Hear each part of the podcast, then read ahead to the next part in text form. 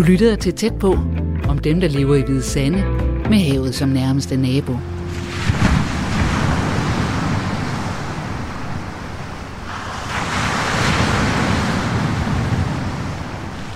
I den her uge har tæt på været i Hvide Sande for at finde ud af, hvordan det er at leve i den lille by ved det store hav om vinteren, når turisterne er væk.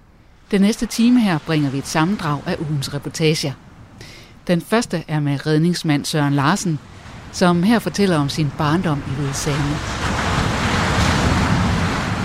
Jeg er født nede på, øh, på sydsiden, faktisk som man siger, ude i den yderste klitrække, og der er jeg født ude der, øh, i et hus, der lå langt uden for, for det hele. Der var hverken strøm eller vand eller varme. Man havde en kakkelovn, og man havde øh, sterinlys og petroleumslamper og en lille brønd ude i gården, og man havde zinkbælger stående under tagrenden, som man brugte til at samle vand op i, når man skulle vaske. Det havde man der i gamle dage. Hvad lavede dine forældre? Mine forældre og min far var fisker, og øh, min mor var så hjemmegående. Vi var jo fem børn der, så, så vi er ude af en fiskerfamilie. Hvordan husker du, at din far var meget væk, eller hvordan husker du, at det var hjemme hos jer? Ja, altså far var jo meget væk, fordi de fiskede, det var jo ikke altid, de kunne fiske her fra Hvide Sand. Nogle gange så fiskede han jo fra Esbjerg, så var han jo væk i en uge, 14 dage ad gangen øh, og sådan noget. Og, eller han fiskede fra Hanstholm. Der var jo mange steder, man, skulle, man kunne fiske fra. Hvis man ikke lige, hvis vejret var for hårdt, så var Hvide Sand et farligt sted at sejle ud og ind fra. Så var der mange, der fiskede enten på fjorden, eller så fiskede de i andre havne, hvor, det, hvor forholdene var lidt bedre. Men hvorfor var Hvide Sande farlig? Jamen, jeg tror, det var sådan lidt øh, på grund af selve indsejlingen og den lave dybgang. Dengang havde man jo ikke sandpumper til at dybe ud på samme måde, som man øh, kunne i dag, og indsejlingen var jo ikke særlig bred, og Vesterhavet er jo ikke lige det mest... Øh, det er jo faktisk en af de farligste farvande at sejle i. Ja.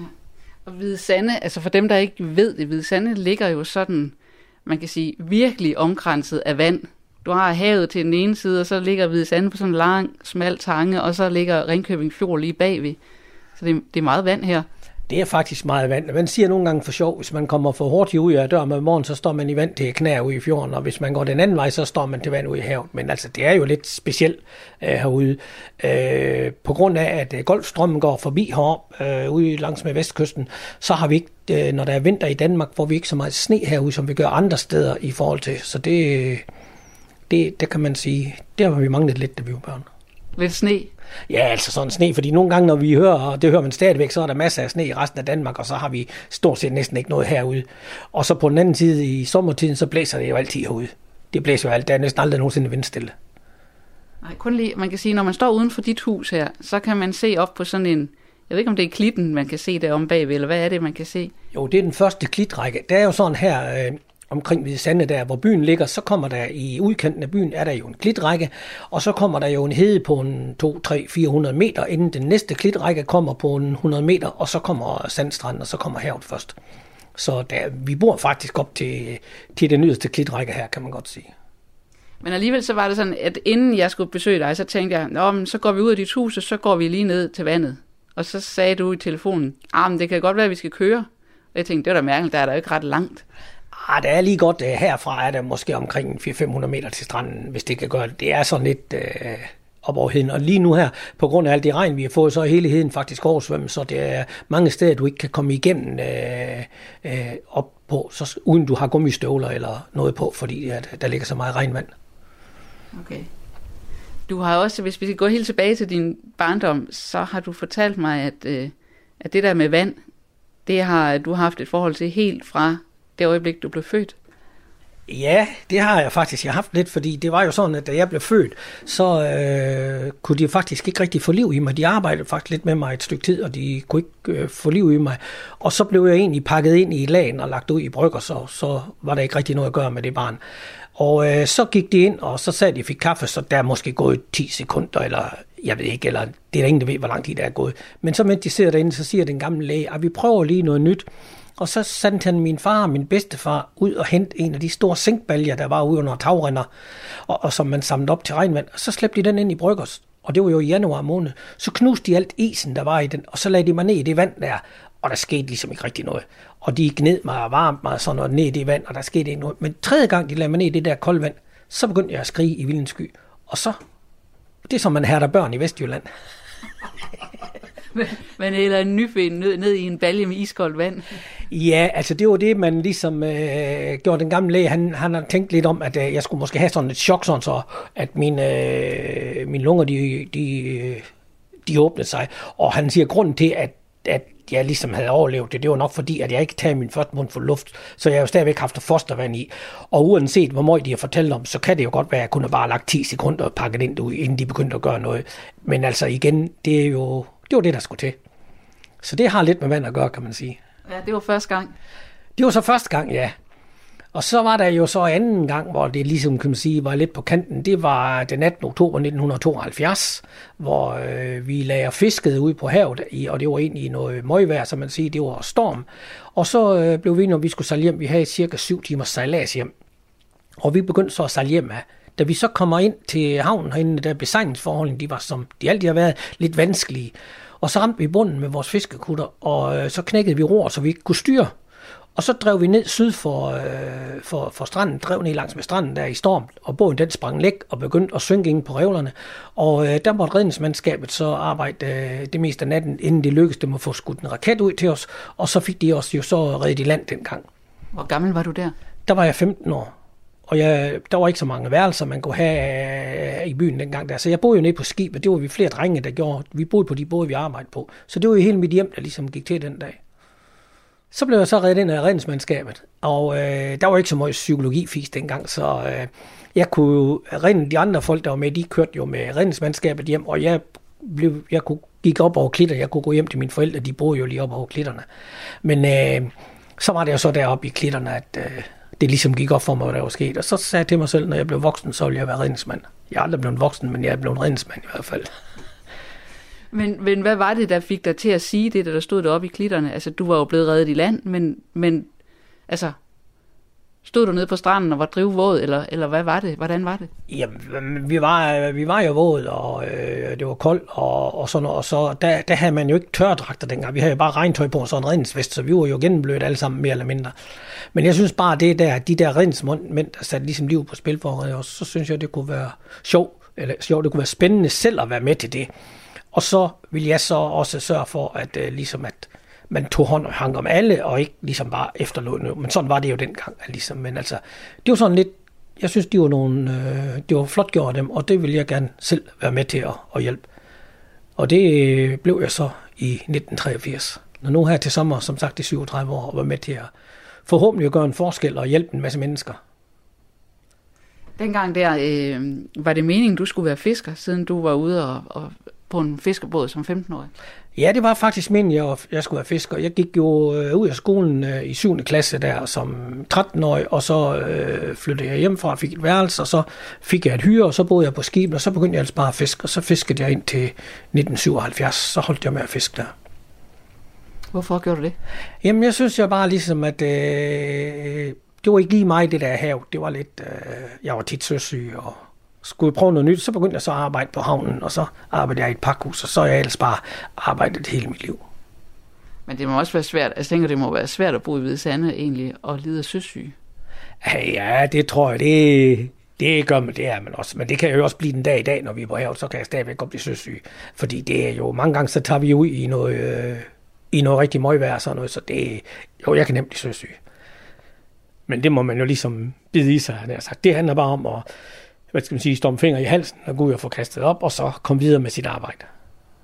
Okay, så kan du godt, så, så er du okay bagefter. Ja, altså søsyge, jeg betegner det bare som en tilstand. Søsyge, det er bare en tilstand. Altså, du er søsyge, du har det dårligt, og man føler, man er ved at dø. Øh, men hvis man, jeg plejer nogle gange at sammenligne det lidt med, med migræne, forstået på den måde med, at øh, hvis øh, man har migræne, så er man øh, fuldstændig færdig, og kan ikke noget. Men hvis man hører til et lille barn falde ned ad trapperne, så kan man godt rejse op og få det barn op i en fart og få det trøstet, inden man går ind og har migræne igen. Og det er det samme med søsyge. Du kan ligge og være søsyg, og du kan ligge og være så dårlig, men når du skal lave noget, så kan du også godt lave noget. Det er måske ikke lige den bedste sammenligning, men altså det er sådan lidt, det, det er en tilstand, som du selv kan hive dig ud af. Dengang du var ung, havde du nogen gange tanke om, at du skulle lave noget andet og bo et andet sted end her? Ja, jeg havde jo tanker ligesom alle mulige andre med, at man øh, øh, skulle prøve noget andet og prøve noget nyt. Jeg har jo... Øh, da jeg var ung, kunne jeg godt tænke mig at komme til at arbejde i en vuggestue. Jeg kunne godt lide, godt lide at arbejde med børn. Jeg har siddet meget, øh, fra jeg var øh, 14 år, så frem til jeg var 20 år, siddet har barnepiser rundt omkring.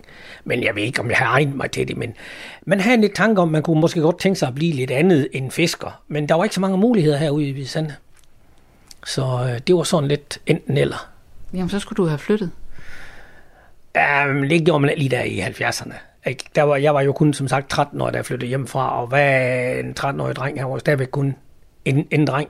Og hvis det ikke rigtigt, du har ikke rigtig nogen til ligesom at, at råde dig, eller hvad skal man sige. Øh, og skolen, det gik ikke så godt. Jeg blev lidt øh, mobbet og drillet i skolen, og øh, havde svært ved at, at se nogen, noget med at gå i skole, så det, det var ikke lige mig, det der med skolegang. Så jeg var nødt til at finde på et eller andet, hvor jeg ikke skulle gå i skole, og så blev det fisker. Men hvorfor flyttede du så hjemmefra som 13-årig? Jamen, det var lidt fordi, vi var jo en stor familie, ikke? Og, og øh, min mor og far, de er stadigvæk de er fire børn også, og, og så, kunne jeg, så skulle jeg ligesom og klare mig selv. Jeg var måske også sådan lidt stadig, også sådan lidt, fordi at, øh, når jeg nu kunne gå ud i skolen, så kunne jeg også finde ud af at klare mig selv. Og så. Og sådan var tiderne jo der i 1970. Ikke? Fordi min far og mor, de var jo heller ikke øh, øh, millionærer, hvis man kan sige på den måde. Men de havde jo stadigvæk fire andre børn, de skulle øh, forsørge og sådan noget. Så.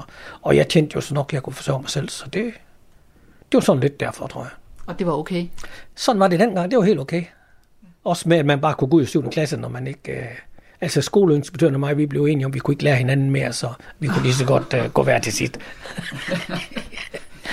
det lyder som om, det, det har været bedst for begge. Ja, det tror jeg, det var lidt. Det tror jeg lidt. De sidste øh, to-tre år, jeg gik i skole, det var, ikke, øh, det, var ikke, det var ikke noget for mig. Det var ikke sjovt. Så jeg skulle bare, lige så snart jeg kunne komme ud, så skulle jeg bare ud, og så ud og lave det, jeg gerne ville. Og det var, blev så fiskeri. Men du siger, at det var ikke noget for dig. Var det så, altså det siger, det der, det faglige var ikke noget for dig, men at du blev drillet også, eller hvordan, mobbet? Jo, ja, det faglige kunne jeg godt finde ud af, fordi at, øh, der fejlede jo sådan set ikke noget, men det var mere det, at ja, man blev lidt mobbet, og man blev lidt drillet.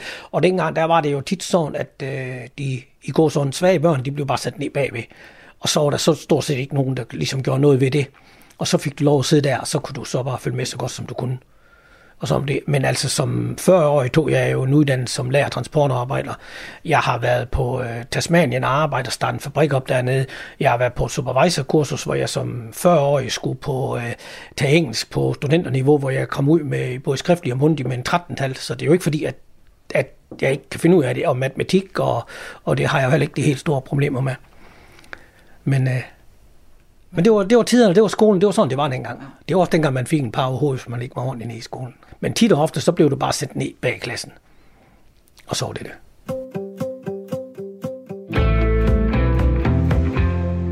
Du lytter til tæt på om dem, der lever i Hvide Sande, med havet som nærmeste nabo.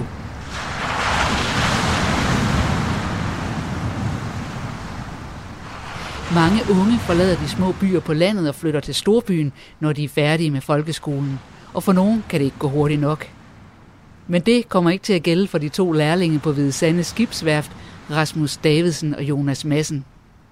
De er begge 16 år og vældig godt tilfredse med deres liv i Hvide Sande. Ja, altså der var en overgang, hvor det, det lød fedt at komme til Storby. Men det gør så bare slet længere, når man er kommet lidt, fordi der var ingen hus og er ingen lejligheder eller sådan noget. Og, altså nu har jeg været i Storbyen et par gange og sove eller til weekendtur eller sådan noget. Og jeg synes bare, det var alt for larmende, og der skete bare alt for meget til, at, øh, til at det lige var det, jeg ville. Jeg har jo bare, jeg er særlig Ringkøbing, det er for stor by til mig. Jeg, det duer jeg ikke til det der. Men hvad er det ved det, der, der er for meget?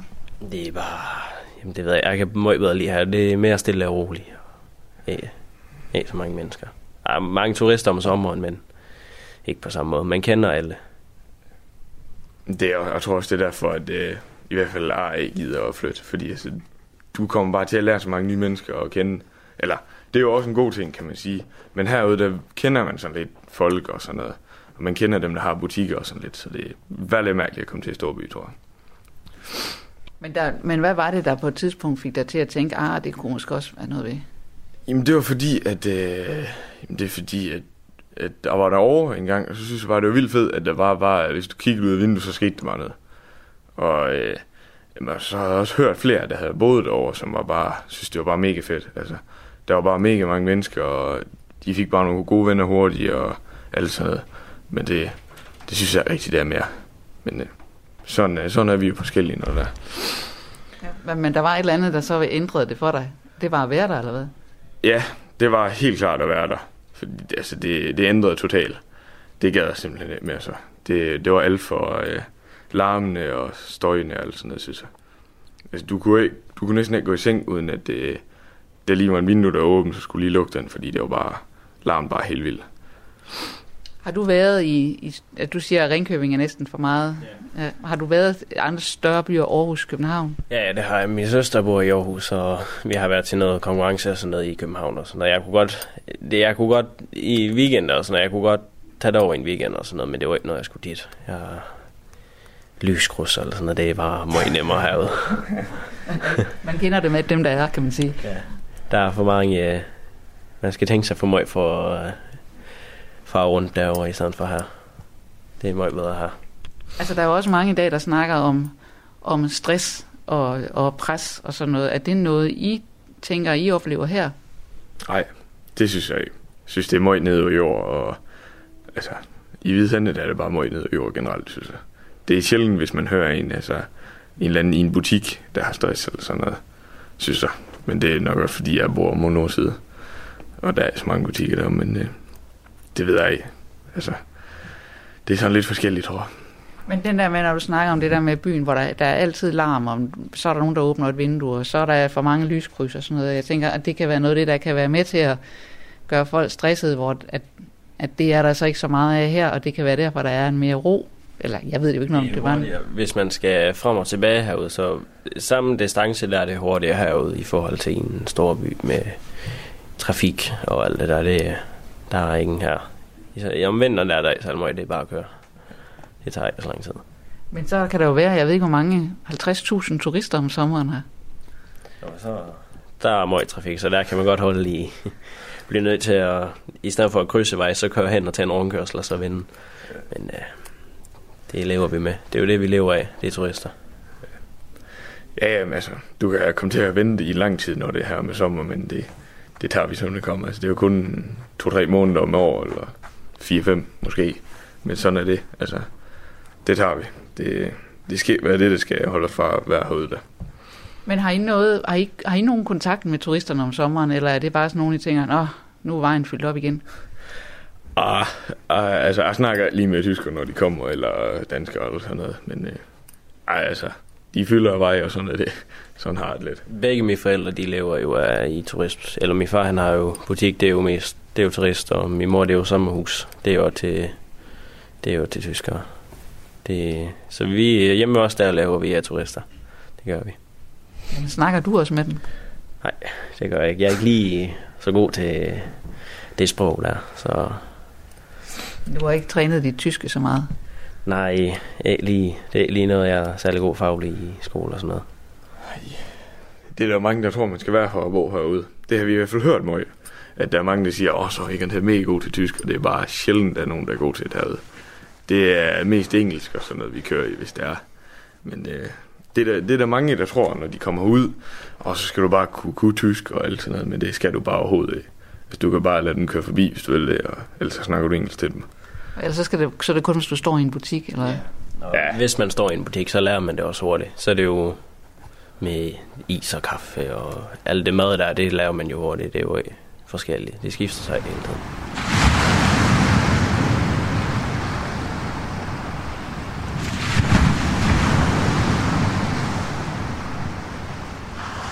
Jeg var her i går også, og så gik jeg lidt rundt, og så kan man se, at, at de senere år der er kommet nogen, der også surfer og sådan noget. Så der er kommet sådan noget med surfbar og surfcafé og hvad ved jeg. Er det noget, I tager del i? Ja, jeg står på wakeboard her på Kabelparken, og jeg er også, vi har, vi surfer lidt i vores familie, men det er sådan noget, vi går så meget op i. Eller det er det, men det er den sport, vi laver, men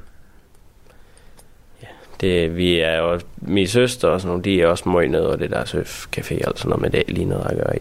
Hvorfor? Det ved jeg Jeg kender rigtig mennesker, de er ældre end mig og alt sådan noget, men øh, man kan sagtens være der. Ja. Jeg går slet i det. Jeg har været en surfcafé, hvis jeg tror jeg. Jeg var måske lige om på kabelpark, men det er også fordi, det er sådan en hus, du skal igen, hvis der er. Men øh, altså, det der surfende, der, det er lige vores familie, synes jeg. Altså, vi kan da godt tage en surfbræt en dag, og så lige gå ud og gøre det, hvis det var lege lidt med det, men ellers så, så er det det. Altså, det skal være over længere tid. Det lyder lidt som om, at du har sådan en lille smule faktorst for det. Ja, ej, ikke helt, men øh, ja, altså, det er bare noget, vi gør, og det har vi aldrig gjort, så det, det er rigtig kommet med i gener og sådan noget, så det hele vores familie har faktisk ikke gjort det, så det, det gør vi heller ikke. Jamen altså, ifølge min familie, så bruger vi hav til at sejle. Altså, de har sejlet hele deres liv. Min far har sejlet, min fars side har sejlet hele deres liv. Og altså, det, så er det lidt noget mærkeligt noget for dem at se så mange surfer heroppe, tror jeg. Altså, hvis min øh, farmor og far var her stadig, så ville de synes, det var lidt mærkeligt. Og det synes de også, da de var her, at der var så mange. Men øh, altså, de tager det lidt, som det kommer og sådan noget, så det er, så det er ikke sådan helt vildt nyt for dem. Men, men hvad er det mærkelige ved det? Man tror, det mærkelige er, at, øh, at de siger, at sådan, man står ligesom under vand. Altså, og det, de har bare været vant til, at det var en båd, og sådan en lille bræt. Altså, ej, de er jo små, men der kan jo være små bræt. Men øh, altså, at det bare er en stykke træ eller en stykke plastik, man står med en sejl, og så er det det. Det tror jeg, det er lidt mærkeligt for dem. Det er det også for mig, altså, fordi vi har også sejlet lidt i min tid, der, men øh, altså, jeg synes det også, det var lidt mærkeligt, at man kunne stå over nogle bræt og en stykke plastik ude i vand. Altså, sådan der er nogen, der har det. Ja, jeg synes, det jeg, synes, jeg kan godt lide, jeg synes, det er fedt, at man kan gøre det. Og, ja, det er, sådan, det er noget, tænker også meget over. Er din søster gør det, siger du? Nej, vi gør det, jeg har en søster og en bror, vi, kan, vi gør det alle sammen, men det mest med fællesskab og alt det der, der er mest min søster, der kender folk og sådan noget. Det er lidt mere på hendes alder.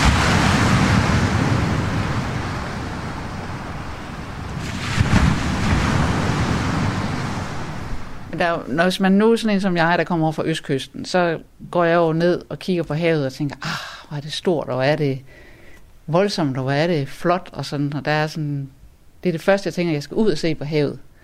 Og så tænker jeg, at jer, der er jo egentlig på en måde ser det hver dag, eller i hvert fald har muligheden for det. Hvad, hvordan har I det med det der hav? Det, det er vel bare naturligt, det er her. Det er noget sådan, man kigger over det, så der kan godt være en flot sol over nogle gange og alt sådan noget, men så er I af til at stoppe op for at tage billeder af det. Jeg, det ser så tit. Ej, det er også det, altså. Man er sådan blevet efterhånden lidt vant til det herude. Altså, man kan godt blive lidt spændt, hvis nu der er høje bølger, og man ser, der er en skive ud, eller sådan så kan man godt lige stoppe op og se, at den kommer ind og sådan noget. Men ellers er det heller mere, synes jeg. Altså, sådan noget med til billeder af det, det synes jeg helt, det, det gør jeg i, i hvert fald. Det... Så hvis man nu forestillede sig, at man på en eller anden måde fjernede havet, der var ikke hav her, så ville I ikke savne det? Jo, det tror jeg ved. Jeg tror, der er, hvis, man, hvis det var væk lige pludselig, så tror man har taget et par billeder af det og alt sådan noget, men det er sådan, man vil komme til at savne, tror jeg.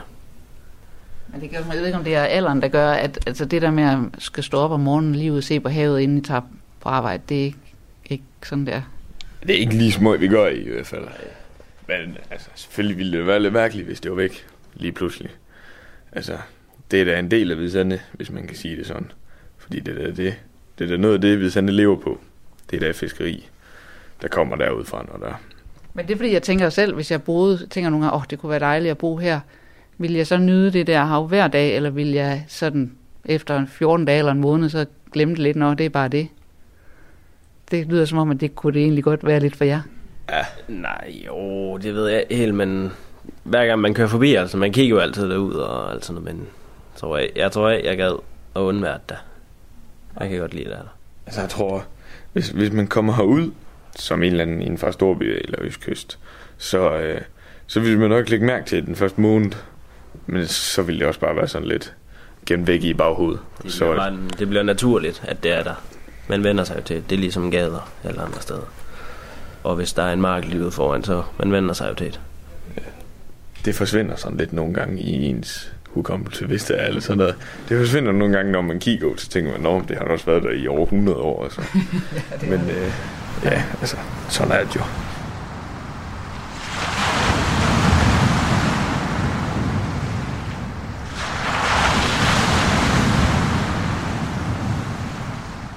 I den her uge tæt på i Hvide Sande, for at snakke med nogle af de mennesker, der lever i den her lille by ved det store hav hele året rundt. En af dem er Ruth Bjerring, som ekspederer i forretningen i Hvide Sande Røgeri.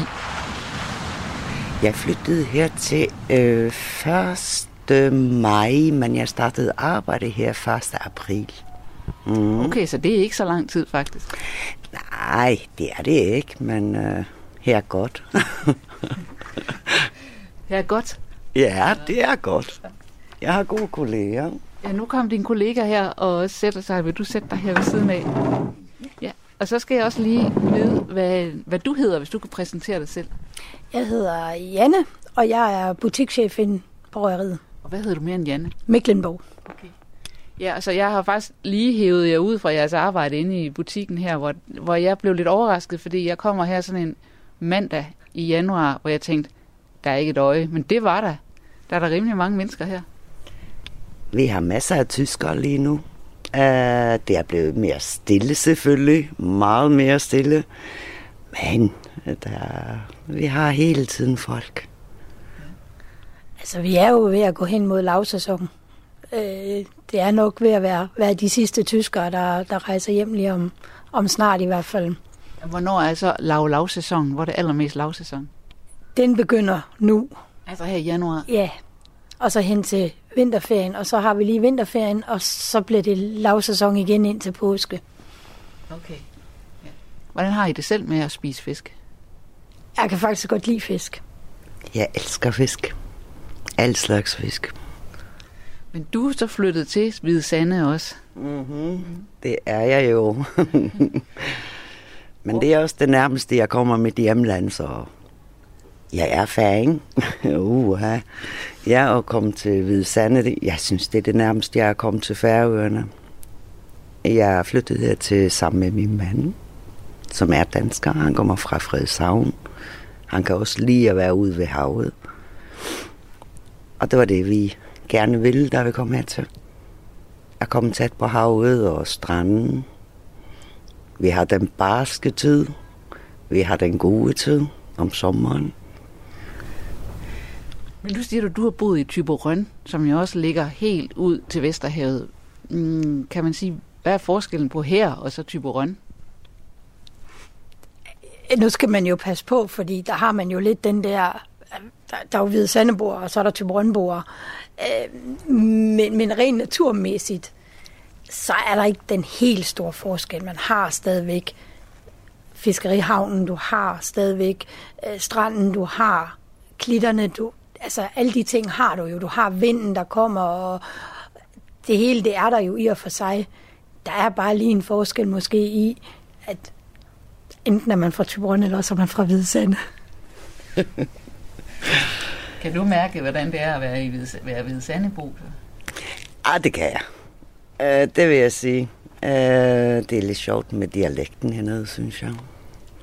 Folk elsker at bruge deres dialekt, når de opdager, at man ikke kommer herfra. Er det ikke rigtigt? Jeg er oprindeligt fra Sjælland. Jeg bliver mobbet rigtig meget. og det er sjovt. Og det kører hele tiden på det her med dialekter, ikke? Og så skal man lige finde ud af det. Og så griner de også, og ja, vi laver sjov af hinanden.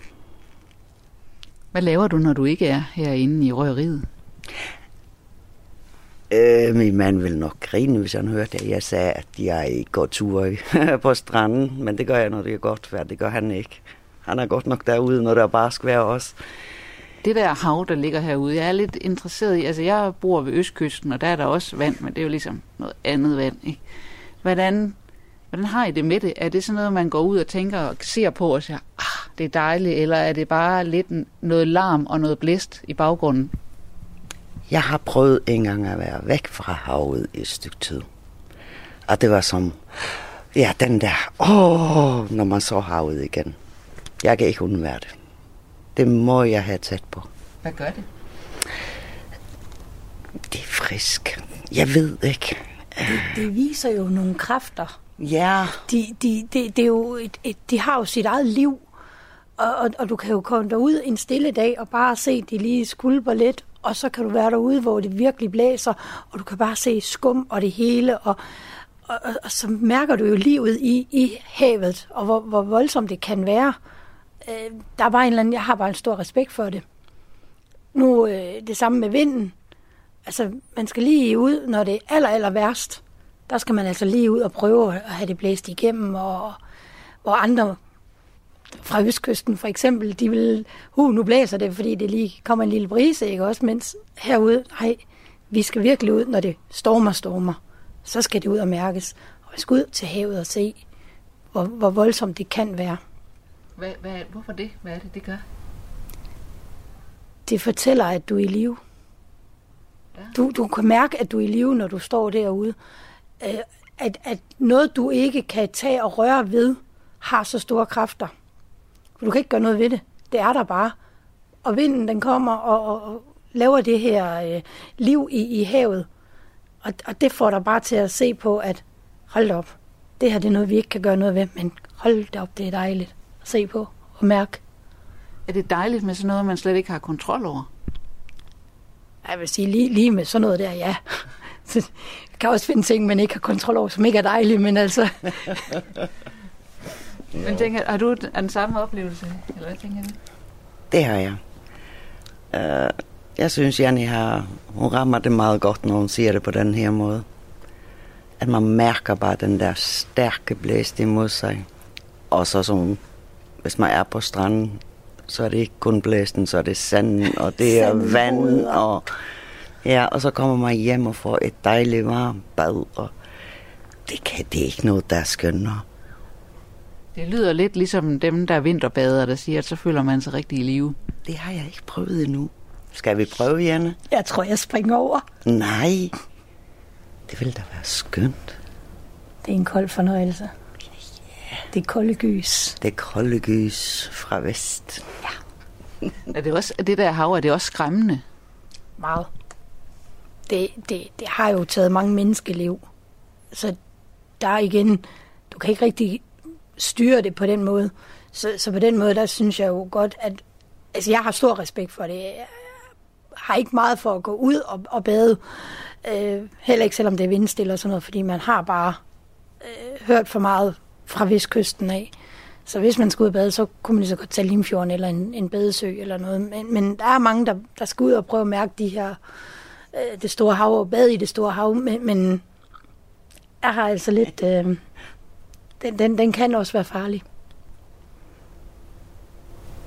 Bader du i det havet? Uh, nej, ikke meget. Jeg dypper tæerne.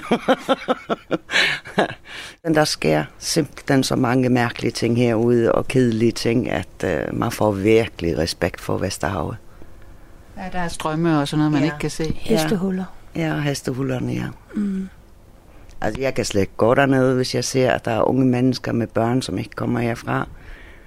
Øh, så får jeg det, at øh, ved de nu om de her hastehuller, og jeg kan slet ikke klare det.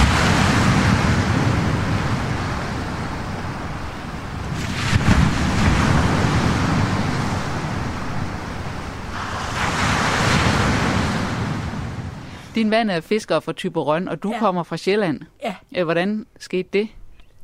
Det skete ved, at øh, i, for mange år siden, der mødte jeg en herovre fra og flyttede til Jylland og blev skilt og flyttede så herude vestpå, og, og så mødte jeg så ham, og jamen, så blev vi jo gift. Ja. Og så blev det røgeriet i Hvide Sande. Ja, det var et tilfælde.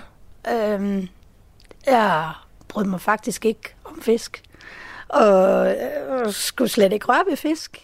Øhm, og øh, så bestemte jeg mig for, at jeg skulle have mig en, en, en, en, uddannelse, og vidste egentlig ikke rigtigt. Jeg, jeg var rengøringsdame på fiskeaktionen faktisk, øh, så man var sådan lidt... Øh, så havde jeg en kammerat, der kom og sagde, hvorfor så ikke blive fiskehandler? Var jeg skal ikke være fiskehandler.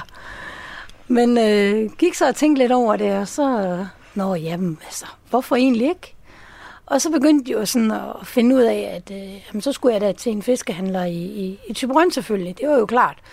Men øh, der var sådan lidt... Det, det gik lidt lang tid, og så fordi jeg engang havde fået noget mad hernede fra, så var det bare sådan, jamen hvorfor så ikke Hvide Sande Røgeri? Hvorfor blev det Hvide Sande røgeri for dig?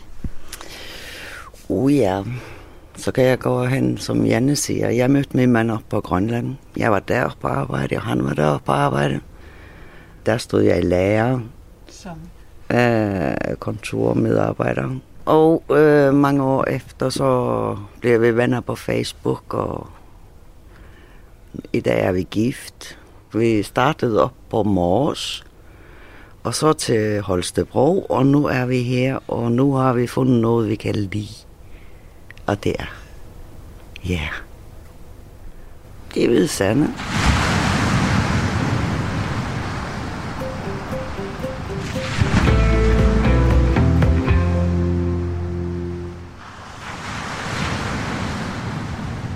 Her i Hvide Sande, på den forblæste landtange mellem Vesterhavet og Ringkøbing Fjord, bor næsten 3.000 mennesker. Og indbyggertallet er for nylig blevet forøget med en familie på tre. Tina og Daniel Mirecki har de sidste 15 år boet i København sammen med deres søn. Men for få måneder siden flyttede familien fra en lejlighed på Frederiksberg til et hus i Stormgade i Hvide Sande. Hej, jeg hedder Elliot. Jeg er 11 år gammel. Og ja, jeg bor også her. Og jeg går på Hvide Sande skole. Jeg kommer også til København.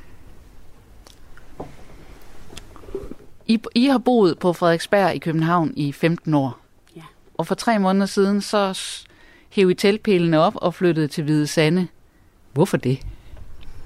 Ja, det er der mange, der har spurgt om, og vi har også øh, spurgt os selv og hinanden rigtig, rigtig mange gange. Øh, det var en ret, en ret impulsiv beslutning i, i foråret, øh, hvor vi besluttede os for, at nu var det nok med storby, og vi savnede naturen, og vi savnede havet. Øhm. Ja, der skulle ske noget andet i, i, øh, i vores liv end, end den her mølle. Og i og med, at, at, at Elliot og jeg primært, vi, øh, vi surfer, så tænkte vi, jamen, hvor kan man surfe henne? Øhm, sådan, hvor det ikke er mega besværligt. Ikke skulle have tingene op, ned fra kælderen, ind i bilen, køre en halv time, og så det hele i, øh, i modsat rækkefølge, når man kommer hjem. Og så, så kørte vi en tur til Hvide Sande og kiggede. Øhm, jeg kender det lidt fra min barndom. Jeg er vokset op i Ringkøbing. Øh, men havde aldrig set det som sådan et sted, man ville flytte over, egentlig. Og så blev det lidt en, en beslutning også truffet på baggrund af, at vi har kigget ret meget på sommerhuse, og vi var begyndt at kigge på noget surf efter skole til vores søn Elliot, som om nogle år måske kunne tænke sig at, at, at prøve det. Og så begyndte vi sådan at tælle omkostningerne på de forskellige ting, og så tænkte vi, om ikke det var lidt fjollet, når vi havde en lejlighed, vi kunne sælge. Øhm, og så kunne vi flytte et sted hen, hvor vi, hvor vi faktisk kunne gøre de ting til hverdag, øhm, i stedet for kun i weekenderne. Og så, øh, jamen, så tog vi beslutningen ret, øh, ret pludseligt. Og, Hvornår var det, vi kørte over? Vi kørte over i efter pås? Ja, i april, tror jeg. En gang, ja. Og underskrev kontrakten på huset i maj. Og så satte vi vores lejlighed til salg. Og så flyttede vi i oktober. Men hvad var det for et liv, I levede i København? Det var et helt almindeligt liv, som langt de fleste børnefamilier. Med to jobs, og med skole, og med søde, gode venner, og rigtig, rigtig dejlige naboer. Og der var ikke noget galt overhovedet, men man kunne ikke kende tirsdag fra onsdag, eller onsdag fra torsdag. Det hele det flød sammen. I en stor pærevælling, ja. ja. Det altså, hvordan det? Jamen, hverdagen lignede bare hinanden. Det var på det samme tidspunkt, man tog afsted hver morgen, og på det samme tidspunkt, man kom hjem hver aften. Og, øh, og så var der også sket noget med København og Frederiksberg. Altså, der er kommet flere mennesker, og der er kommet rigtig mange flere turister, og, og byen rykkede ligesom tættere og tættere på os på en eller anden måde. Og de ting, vi sådan tidligere havde nyt ved byen, mm, begyndte at fylde mindre, og det begyndte at fylde mere, at man skulle lede 20 minutter efter en parkeringsplads, når man kom hjem efter klokken 18. Øh. Den der havde jeg virkelig, altså i, da vi startede med at flytte, da vi flyttede til Frederiksberg i eller første gang, der var det ret forholdsvis nemt at finde parkeringsplads, og nu her de sidste, ja, sidste år, skulle man virkelig ligge og ture rundt i, øh, omkring blokken i øh, 20 minutter, for at finde en eller anden plads, man kunne stille sin bil på, ikke? Så det er... Og så, øh, så var der mange ting også i forhold til, til Elliot, som du har gået til volleyball og bordtennis og forskellige ting, men, men gik for eksempel til volleyball i DGI-byen, og vi kunne ikke sende ham og hans 10-årige ven på cykler alene i november måned ned ad Istegade. Øhm, så, så der var også en del besvær altid forbundet med de der ting i forhold til fritidsaktiviteter. Det blev bare omstændigt, og så savnede vi faktisk også noget fællesskab. Øh, det blev sådan lidt svært at samle et hold for eksempel omkring volleyball, også at skabe et fællesskab omkring det, fordi det var børn fra alle mulige forskellige steder, der ikke sådan til daglig ville kunne ses. Og den del savnede vi også ret meget. Vi havde en rigtig fin ejerforening og nogle rigtig søde naboer, men, men, men vi savnede sådan at have et, et lokalsamfund, som var lidt mindre, og hvor vi kunne gøre en, en indsats og også øh, sådan ret hurtigt se, at, at vi fik noget igen i form af fællesskab og, og sammenhold. Så det er også det, vi har søgt. Mm. Hvad var det, I boede i? Vi boede i en øh, ejerlejlighed, men i en lille ejerforening med, med kun øh, 12. 12 lejligheder. Hvor stor var jeres lejlighed? BBR eller, eller almindelige sådan brugbare boligkvadratmeter, så var, så var vi på 79. 79, sådan treværelses eller hvad? Ja. ja. På Indre Frederiksberg. Ja. Og på hvilken sal? I stuen. En høj, en høj stue, ja. Okay. Men det lyder jo ellers som det, I har boet i, som drømmen for mange. Altså Indre Frederiksberg ned mod Vesterbro og en lejlighed som i en gammel bygning og alt det der. Det var også vores drøm. Og det var vores drøm indtil halvanden måned, før vi tog den her beslutning. Vi har altid været helt sikre på, at vi skulle blive i den lejlighed altid. Det var vi slet ikke i tvivl om, og vi har talt mange gange om, at, øh, at den var helt perfekt til os to, når en gang Elliot flyttede hjemmefra. Når vi blev gamle, så kunne vi rigtig have det fint i den lejlighed ja. der. Og pludselig så kunne vi slet ikke, den, vi kunne simpelthen ikke være i den. Mm. Øh, og det kom ret pludseligt. Og så kom tanken om havet og plads og luft. Og Men hvad var det, der gjorde, at det, det, det der skifte kom? Der må have været et eller andet, der udløste ud over parkeringsforholdene.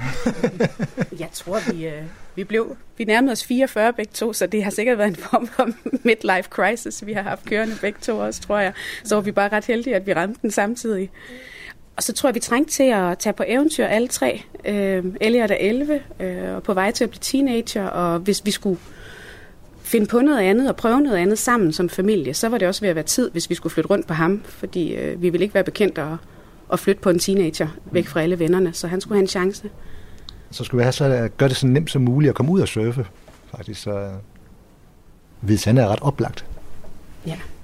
Men det der, kan du huske, da du fik at vide, at nu skulle I snart flytte? Altså, det, jeg synes, det var meget fedt. Mm. Hvad, kan du huske, hvad det var, du tænkte, da de sagde det første gang?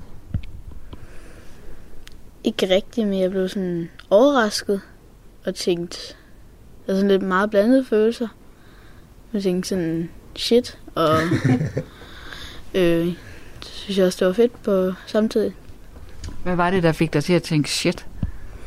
Altså selvfølgelig, at jeg skulle flytte, flytte væk fra alle mine venner, og sådan, ikke se dem særlig, særlig tit. Og den der gård og lejligheden, som jeg havde boet i hele mit liv. Ja. Altså, der er mange børn, de vil have det sådan, nej, jeg vil ikke flytte. Sådan havde du det ikke helt? Mm, jo, lidt før, at jeg tænkte, før at jeg fik, at øh, jeg fik at vide, at vi skulle flytte, så ville jeg ikke rigtig. Men så da vi begyndte lidt at snakke om det, så blev det sådan bedre og bedre. Så fik jeg mere og mere lyst til det. Hvad var det, der gav dig lyst? At komme så tæt på havet og bare mere plads. Altså også, også mere plads til dig, eller til hele familien, eller hvad tænker du? Så til hele familien selvfølgelig, og også, ja, med et større hus, er det også meget rart.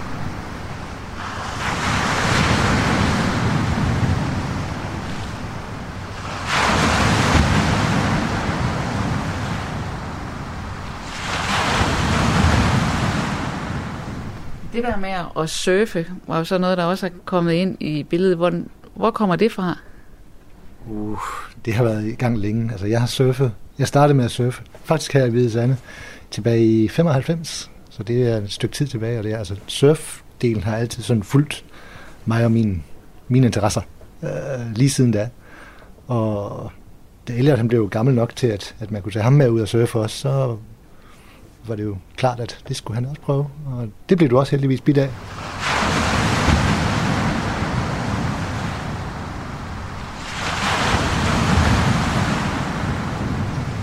Men du surfer ikke sådan?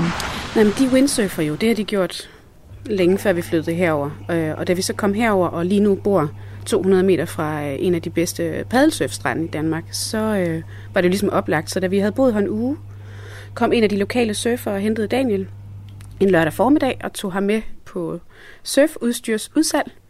Øh, og så blev vi ekviperet med tre øh, bølgeboards og øh, våddragter. Og øh, så har vi jo sådan set ligget og prøvet at rode lidt rundt i de der bølger siden. Der er, sådan, så, der er vi sådan nogenlunde på niveau alle sammen, Ja. Det er ret sjovt. Ja, så der er jeg kommet med. Øhm, det går ikke øh, specielt godt, altså det er virkelig sjovt, men, men jeg er virkelig ikke særlig god til det. Øhm, og, og tænkte også, at jeg må nok hellere komme i gang med sådan et, et omfattende træningsprogram, for lige at komme ordentligt i form, så jeg overhovedet kan komme op og stå på det der board. Hvor efter en af de lokale her på vejen siger til mig, "Mm, jeg tror bare, det er et spørgsmål om at rejse sig op nok gange.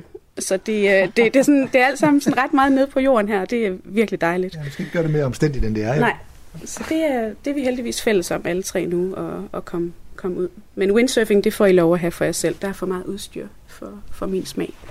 Hvad synes du om det der paddleboard? Øhm, det er også meget fedt.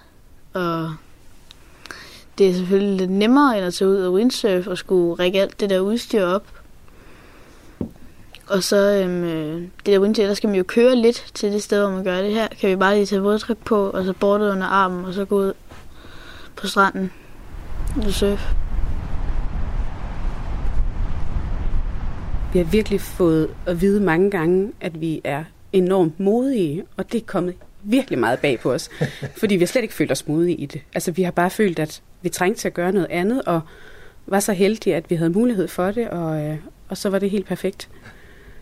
Men hvorfor har folk sagt modige? Jeg ved det ikke. Det ved jeg faktisk heller ikke. Altså det, når man ser på det udefra, så er det måske meget modigt at sige, jamen nu smider vi alt, hvad vi har. Vi siger vores jobs op, vi øh, sælger øh, vores lejlighed og hele det liv, man nu har bygget op over mange, mange år. Øh, og så starter, vi prøver at starte på ny i det helt andet fremsted. Langt væk fra det, man er vant til. Det er måske meget modigt, men, Men jeg tror også, man så ser på kontrasterne, så ser man på det, det den store by versus den lille by mm. og så videre. Og, og, men, men det er stadigvæk Danmark. Det er jo ikke fordi, at vi er flyttet til, til, til noget, noget helt vildt anderledes. Det er jo stadigvæk flinke, dejlige mennesker, øh, man omgiver sig med. Og, øh, og, og ja, jeg tror bare ikke, vi, vi synes ikke, det var så voldsomt, som, som mange har, har, har set det som. Hvad var det for nogle jobs, I havde? Øh, jeg arbejder som skibsmaler øh, inden for køb og salg af, ja, af fragtskibe.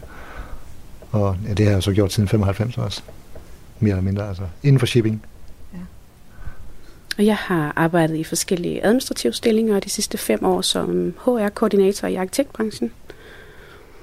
Og hvad så nu? Jamen, øh, jeg er netop startet som ferierådgiver øh, i det lokale øh, feriehusudlejningsfirma Esmark. Det er rigtig spændende, og det er jeg rigtig glad for, at jeg får mulighed for at tale tysk hver dag og have noget at gøre med, med de turister, der ligesom kommer her og ser, får de samme fantastiske oplevelser, som vi jo har valgt, valgt området ud fra. Men det er da noget andet, end det du lavede før. Absolut, det er det helt sikkert. Men, øh, men det er også øh, det er rigtig spændende, og der er masser af nyt at lære, så det er, det er så spændende. Og hvad med dig? Jamen, jeg har pt. Øh, jeg sætter køkken op. Altså her i huset? Ja, her i huset, lige præcis. Nej, vi har, jeg har en, øh, en pause i øjeblikket. Jeg, Det er sabbatår. jeg har sabbatår. Øhm, Jeg har jo siden 95 ikke haft, øh, hvad var det, to ugers sammenhængende ferie. Så tænkte jeg, det er, hvis ikke noget, det er, når man er 44, hvornår er det så, øh, man kan give sig den. Og så har Tina været så flink at sige, jamen så tager hun lidt et, et, et, et, et, et job, så vi har, en, øh, har nogle penge, der kommer ind. Ja. Så jeg holder fri i øjeblikket, altså, så kaster jeg mig lidt ind i et øh, foreningsarbejde. Jeg er blevet formand for den lokale surfklub. Okay, det tog ikke lang tid. Nej, den er også forholdsvis lille, pt. Men ja, det, det er måske der, det modige kommer ind, at nogen har tænkt, at det kræver alligevel is i maven at sige et godt job op, øh, eller sige to gode jobs op, for at flytte hen i en anden ende af landet, hvor det kan godt være leveomkostningerne er lavere, men der skal dog penge ind alligevel. Ja, mine kolleger forstod det heller ikke. Øh, jeg tror stadig ikke, de forstår det. Øh, Nej, og det er nok, det er nok der, den ligger. Øh, meget med det økonomiske, tror jeg, fordi vi har selvfølgelig, øh, vi har nok bare gjort det lidt omvendt. Vi har nok taget lidt forskud på nogle af de penge, som andre i den situation, vi var i, ville have gemt og brugt om 20 eller 30 år. Og så har vi valgt at sige, øh, det må koste lidt nu i stedet for, så gør vi det her som familie og har mulighed for at gøre nogle ting sammen. Øh, og så bliver der altså lidt mindre i den sidste ende. Men vi skal nok klare os. Det tror jeg. Ja.